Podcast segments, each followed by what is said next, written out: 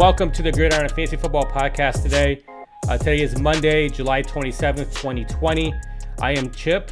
I'm your host, and thank you so much for listening. Um, if you're a new listener, you can find us on Apple and Google Podcasts, Spotify, Stitcher, and iHeartRadio.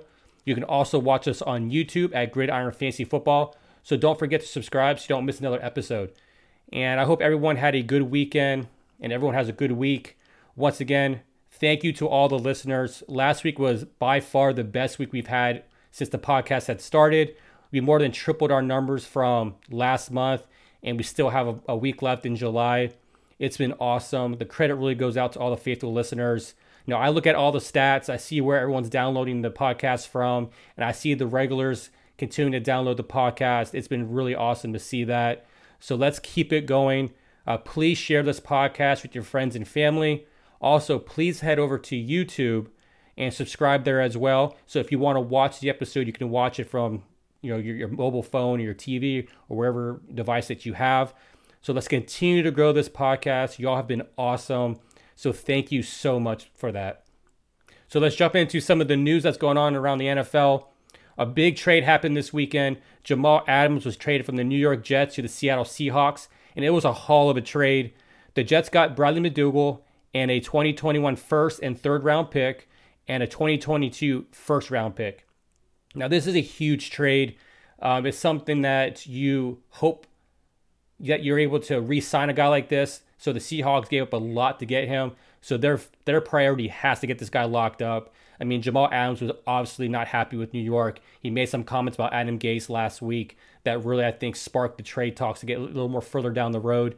Um, he clearly wasn't happy, so he got traded.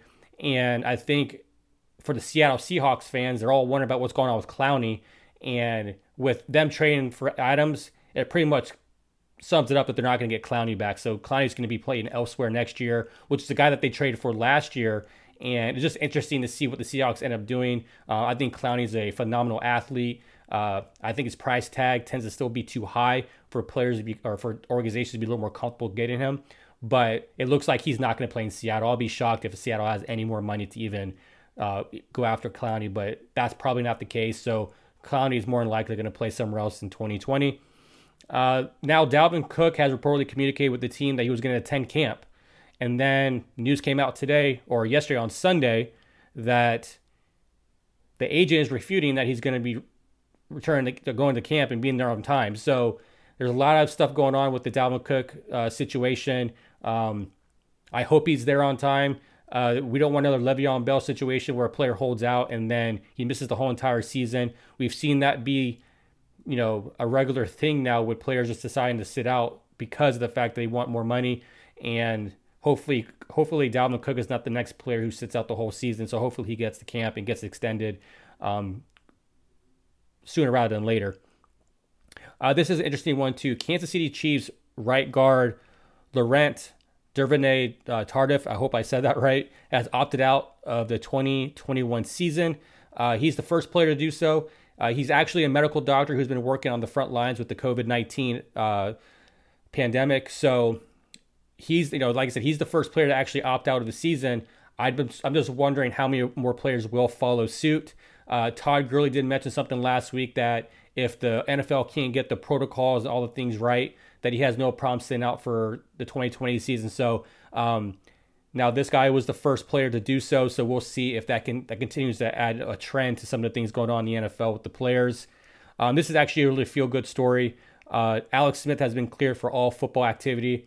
I mean, this is awesome. You know, he sustained a gruesome ankle injury, you know, a couple years ago, and he had to have multiple surgeries to repair in 2018. And it's just been a great story. It's great to see someone like him just persevere and get through all the issues with the surgery and the rehab and all that stuff. And being a therapist, it's really cool to see uh, athletes just continue to grind and grind and grind to get to the ultimate goal of playing football.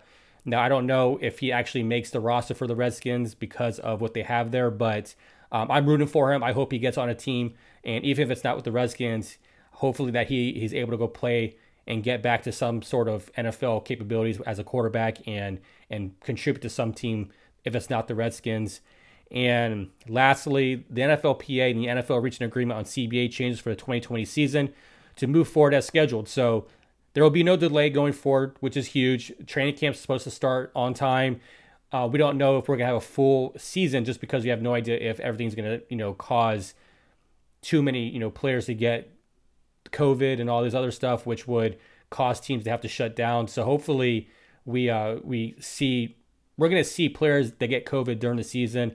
So we'll we'll see how that gets monitored. But it looks like as of right now, the season will start on time. So with that, let's get right into my overvalued players for 2020. Now, all this is based on the ECR, so the expert consensus rankings, and the average draft position, which is ADP. So this is based on that. So let's jump right into it. Starting off with my quarterbacks, my number one quarterback that I, f- I feel like is overvalued is Kyler Murray. Now, I have him ranked at number three. So I am one of the guys who has ranked him pretty high. Um, his ECR is five.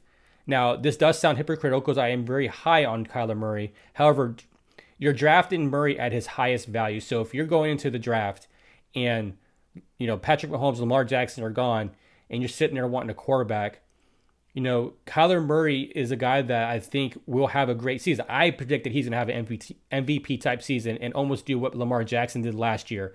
There's enough around him for that to happen.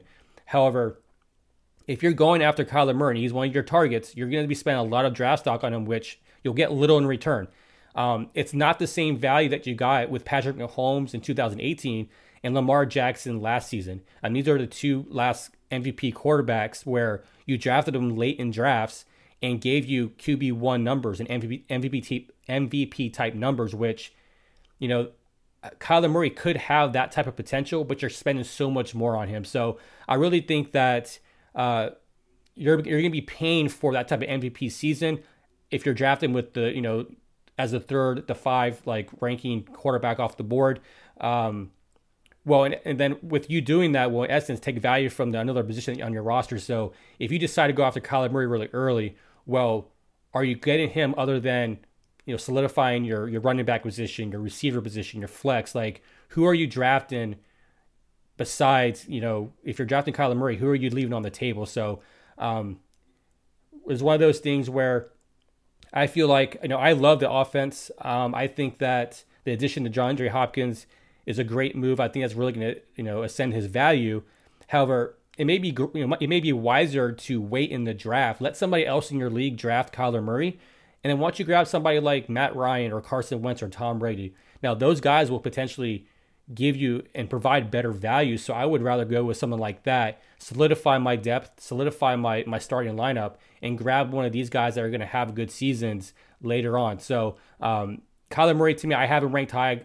I just just based on my rankings, but I think that you are drafting him at his highest value.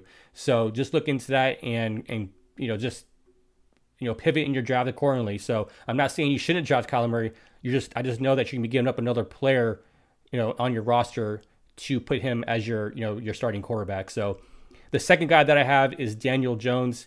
Now his ECR is 14. Now I must I must be living under a rock because I don't know why Daniel Jones is sandwiched between Aaron Rodgers and Ben you know Ben Roethlisberger. Um, I think I'm missing something because I understand that he had some good games last year. I know he has good weapons around him, but you know, the start of the season this year is pretty tough for him. You know, he plays three tough defenses in Pittsburgh, Chicago, and San Francisco. And also the overall strength of schedule is pretty tough. You know, he he definitely is someone that you would want to go after in like two quarterback leagues or you know super flex leagues. But if I had to choose between Big Ben, Ryan Tannehill, Baker Mayfield, who are ranked after Daniel Jones, I'll be taking those three over Daniel Jones. I just think that there's we know what we get with at least Big Ben. I know he's coming off a UCL injury. I know that's a big issue, but we've seen Big Ben produce in fantasy. Now Ryan Tannehill had a very efficient year last year. I'm excited to see what what Ryan Tannehill does with the full season under his belt in the Titans off you know off season offense and all that stuff. So um, I do believe that Baker Mayfield has a back you know bounce back season. I think that you know I I'm really high on Baker Mayfield. I really think that you're definitely going to get a lot of value after, you know, with Baker Mayfield this year. I don't think you're going to get the same value in return with Daniel Jones. I just don't see Daniel Jones giving you that top 10, the top five numbers. Um, I know he's being drafted as the 14th overall quarterback, but I just I just don't see it. I just don't see how I feel comfortable going with Daniel Jones unless he was a backup or he was one of my you know second quarterbacks in a two quarterback leagues and whatnot. But um, I definitely I definitely don't see why he's drafted or he's ranked so high. Um, for me, it's it's a little interesting, but you know, it's still only July. Things can change. Uh, we're not going to get a preseason this year, so we're not going to really see how we progress through the offseason, you know, into this season with preseason games. So hopefully uh, Daniel Jones proves me wrong, but I just think at, at 14 right now, um, that's decent for a one quarterback league ranking. But when it comes to two quarterback leagues, there are going to be people out there who are going to try to find value in that. And I think that there may be people out there who are trying to grab Daniel Jones as the number one quarterback um, and try to bulk, you know, bolster up the rest of their other positions at running back or receiver. But um, yeah, Daniel Jones is he's a guy that I, I, I even thought about all offseason um, as somebody that I'm going to target. Uh, he's just not a guy that that I, I just see why um, he's ranked where he is. Now going to our the running back position, my number one overvalued running back um, is Derrick Henry. Now his ECR is six. Now I love Derrick Henry as a player, but I feel like his ranking is a bit too high, um, especially in PPR formats. Now his ranking is not bad in standard because he's not like he's. My concern is he's not. He doesn't catch the ball very often, so he has more value in standard leagues than he does in PPR leagues. But my only concern is, you know, he can be limited in the Titans offense if there's negative game scripts. So if the if the Titans are behind, he t- he's get he gets taken off the field and they put in a pass catching running back. Now that's that's concerning. If you're drafting a running back that high in your draft, you want to make sure he never comes off the field. And unfortunately, Derrick Henry is one of those players that will come off the field if they're down by too much. Now, I still think he has fancy value. Obviously, I still think he's ranked um, to a point where you it's you want to have Derrick Henry on your team, but I don't know if he's going to have 16 touchdowns against again this year. I think that he'll have double digits, you know, d- double digit touchdowns. But I don't think he'll have 16. Um, I just think the Titans were very efficient last year, and that may be their catalyst this year. I don't know if they're going to have the same exact, um, you know, success that they did last year. I think obviously when there's more game tape, the defense can, you know, figure out ways to stop Derrick Henry, put more people in the box, and make Ryan Tannehill really try to um, beat them. So I think that changes a little bit this year. Uh, I do. I am excited though to see what the Titans do with Ryan Tannehill under center from from game one. Like I think that that's a huge um, benefit. I think that you know with AJ Brown now you have Jonnu Smith coming in as the, the starting tight end. I think the offense is, is going to be pretty interesting to watch. So um, like I said, Henry is definitely more valuable in standard league formats, but if you're in a PPR league, um, I would probably go with someone else other than Henry, unless like he's the by far the best option available. But I don't know if you're going to get the same return drafting him so high if you're in PPR leagues. My number two running back that I have that's overvalued is Clyde Edwards-Helaire. Um, he's actually dropped from 14 to 16. Um, I do think the lack of the offseason workouts and no preseason games will definitely hurt his production um, at the beginning of the season. Look, he is the running back, the rookie running back to own this year. He couldn't have been drafted in a better situation. However, I think we see more Damien Williams to start the season. The coaches have already came out saying Damien Williams will be an integral part of the offense. Um, now, I do think Clyde Edwards-Helaire is a back half of the season stud once he gets more familiar with the offense as well as improving his pass protection. Um, but for me, I'm not drafting Clyde Edwards-Helaire as my RB1. I think there's too much going on right now with the lack of the offseason to feel comfortable with that.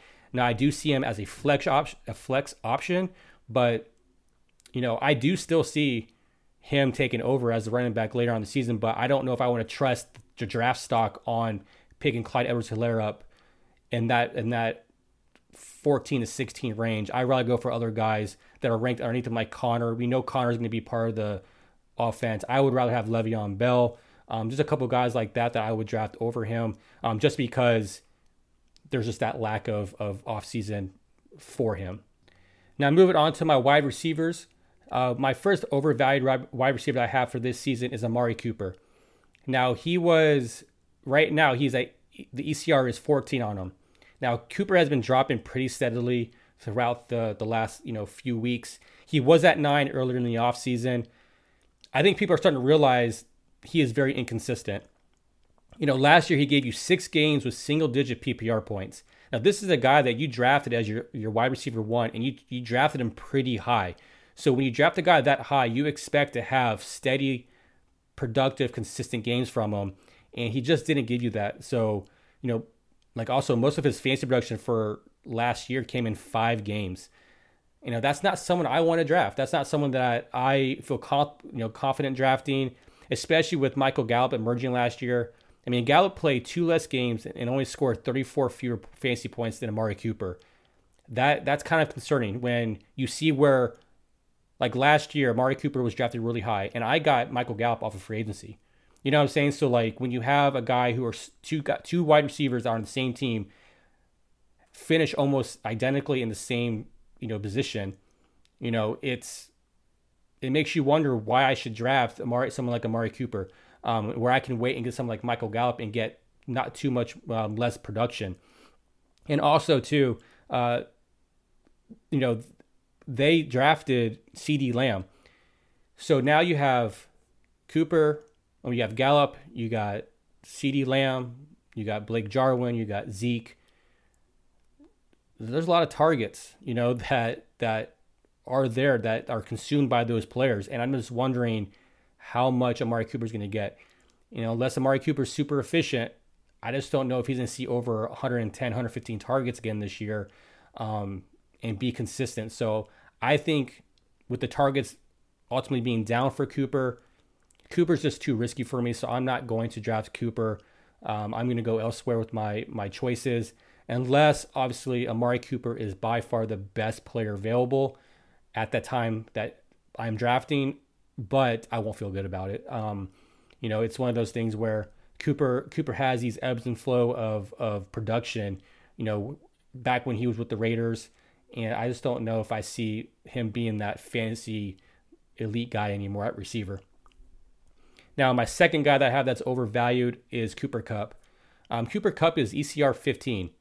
Now, Kupp was the wide receiver two over the first eight weeks of the 2019 season but was wide receiver 30 over the last nine weeks of the season. Now, he does bring you PPR value, right? So he's a guy that you can put in your flex, and, you know, he's a guy that will have those big games for you. However, he just wasn't getting the playing time and the targets in the back half of the season. So, looking at his stats from last season, he only had double digit targets twice after the week nine bye. So, if that's the case, that's concerning because you have to think that you know, Tyler Higbee was emerging last year. Tyler Higbee is supposed to be part of the offense, a more integral, integral part of the offense this year. And they still have Robert Woods. Now, if I had to choose between Cooper Kupp and Robert Woods, right now they're ranked, you know, back to back. I would rather have Woods. I think that Woods gives you better, you know, better consistency. Um, I do think that Kupp will give you good fantasy weeks on favorable matchups, but that's a high price to pay for Cooper Kupp when there's probably better options out there. But I understand like why they have him ranked there. But it's just one of those things where Cooper Kupp for me is a guy that just never it never is too consistent with with his production, and it just showed last year where he just pretty much fell, you know, he just fell off the face of the earth last year at the end of the season. So I would I would pivot somewhere else if you can. Uh, next, you know, in the draft this year. Now, moving on to my tight end position, my number one value or overvalued tight end this year is Zach Ertz. Now, this is tough for me to say. I love Zach Ertz. I own Zach Ertz in one of my my 11 you know 11 player keeper leagues. Um, you, you know, Ertz has been an elite tight end for the last few years, but I think we're going to see a regression. I think we're going to finally see um, him be kind of that. He's still going to be a tight end one, in, in my opinion, but he's not going to be that top five, top three elite tight end anymore. I think he, he goes back to like the top top ten to twelve uh, tight end position. You know, I know that he's been Carson Wentz's top target. You know, he does get 24% of the target share, but you got Dallas Goedert, you have him getting more involved in the offense. He's been emerging, you know, and then you have the Eagles equipped with DeSean Jackson, Alshon Jeffery, You have rookie Jalen Reagor, and they have a pass catching running back in Miles Sanders. It's almost just like the the the opinion I had about Amari Cooper. There's so many targets that need to go around that I just don't see him getting favored in the target share for him to be that elite player anymore. So, um, you know, because last year he got 135 targets. I just don't see him getting that this year. Like I said, I think he ends up being a back end tight end one. And my second overvalued tight end this year, I have Austin Hooper. Um, Austin Hooper right now is ECR nine, which is very interesting to me. Um, there's a lot of people out there that have him as a tight end one, which honestly I think this is a bummer because he has so much potential to become a fancy stud. You know, he was the tight end six in PPR formats last year, but he goes to a saturated Browns offense. Which when I saw that he he got signed by the Browns, I was kind of confused. I'm like, why did he decide to go to an already saturated team that already has David Njoku? So, um, very interesting landing spot for him. Now, the fact that the Browns have a saturated offense, they're also a very, very run heavy offense. And it's really hard to see Austin Hooper like he was in Atlanta. I just don't see the targets being there. I don't see the touchdowns being there. We may see him start blocking more. I don't know. Like it's just hard to see where where uh, Hooper fits into the Browns offense. But you know, I would feel more. You know, I'll feel better about Austin Hooper if he was actually the only tight end on the team. If David Njoku got traded, but as of right now, we don't see any trade talks happening for David Njoku. So I just don't see Austin Hooper ending the season as a tight end one. Um, you know, inter- interestingly enough, I have both Hooper and Ertz in my 11 team, my 11 player keeper league, and I actually picked up Hooper last year to replace Ertz uh, because of just the aging and Hooper being that emerging tight end.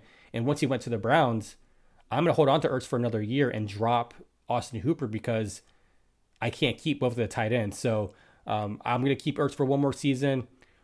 Maybe I'm wrong about Hooper. Maybe they actually have a game plan for him, but I, it's just hard for him to think that he's going to be a tight end one.